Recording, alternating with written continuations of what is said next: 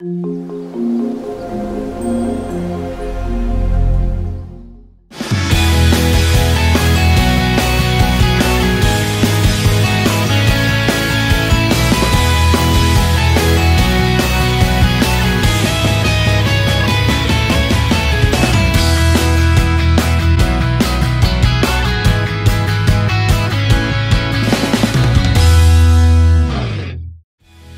Bonjour à toutes et à tous et bienvenue dans ce septième numéro de la saison 2 des rendez-vous de l'été, aujourd'hui consacré aux excès estivaux, malheureusement nombreux chaque année. Nous verrons dans un premier temps la bonne attitude à adopter concernant sa consommation d'alcool, puis les risques liés à la consommation de drogues illicites et enfin les dangers du protoxyde d'azote, le fameux gaz hilarant. Nous irons ensuite du côté du quartier du port pour revivre l'édition 2022 de Cryptostar en direct d'Animété, avant de déguster une tarte aux prunes avec la recette de la semaine. Enfin, nous vous parlerons des journées européennes du patrimoine, l'événement culturel incontournable à l'approche de la rentrée. Je propose de commencer, c'est parti L'été est souvent synonyme de fête entre amis, autrement dit parfois d'excès. L'abus d'alcool et ou la consommation d'autres substances psychoactives augmente fortement les risques sur la route et affecte le libre arbitre et la capacité à dire non. Alors pour que les vacances restent un plaisir, la vigilance ne doit pas prendre de vacances. Selon la sécurité routière, la surconsommation d'alcool est en cause dans un tiers des accidents de la route mortels, entraînant chaque année plus d'un millier de décès en France. Les jeunes sont particulièrement concernés. Un quart des tués sont âgés de 18 à 24 ans.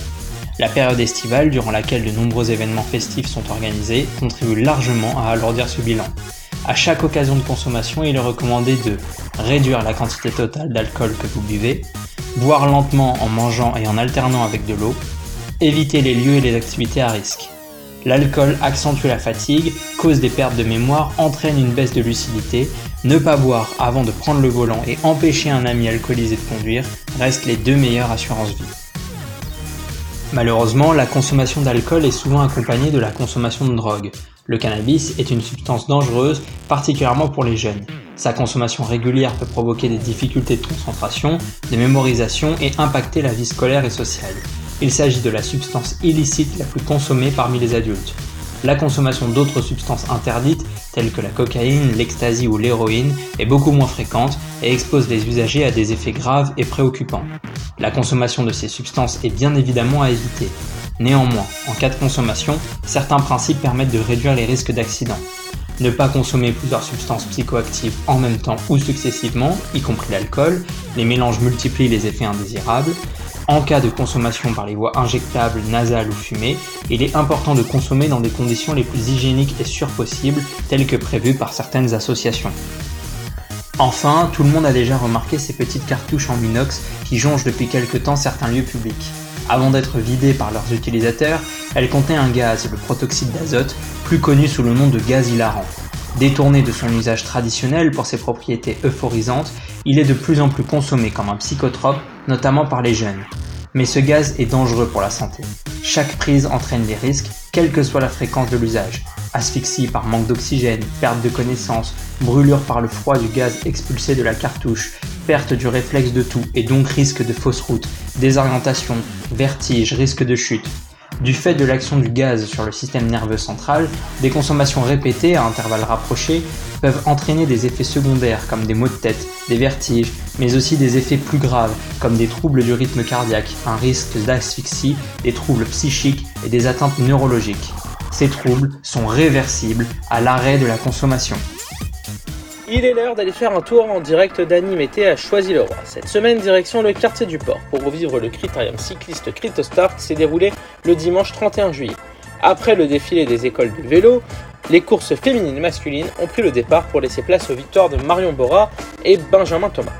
L'association La Santé a choisi a retrouvé le quartier du port le samedi 20 août pour célébrer en musique et dans la bonne humeur la dernière journée de l'opération Animété. Nous y reviendrons dans le dernier numéro. C'est l'heure de la recette de la semaine. Aujourd'hui, régalons-nous avec une tarte aux prunes. Pour 6 personnes, il vous faudra une pâte brisée, 1 kg de prunes, 100 g de sucre, 3 œufs, 20 cl de crème, 20 g de farine et 10 g de beurre. Tout d'abord, préchauffez votre four à 180 degrés Celsius, c'est-à-dire thermostat 6. Disposez la pâte au fond du moule et piquez-la, puis mettez-la de côté au réfrigérateur. Occupez-vous des prunes. La pleine saison s'étale de mi-juillet à début septembre, alors ne passez pas à côté. Chaque variété a sa saveur. Disposez-les sur le fond de tarte. Cassez ensuite les œufs et battez-les. Ajoutez le sucre, la farine et la crème. L'appareil est prêt, versez-le sur les prunes. C'est parti pour environ 30 minutes de cuisson. À table Pour finir, disons quelques mots sur l'édition 2022 des Journées européennes du patrimoine qui auront lieu les samedis 17 et dimanche 18 septembre.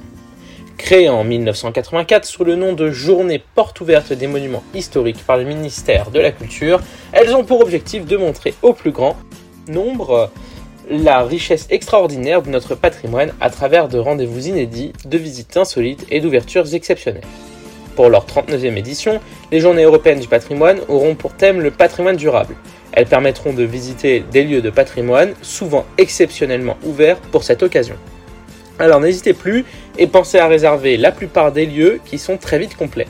Retrouvez la carte des événements en description de la vidéo ou du podcast.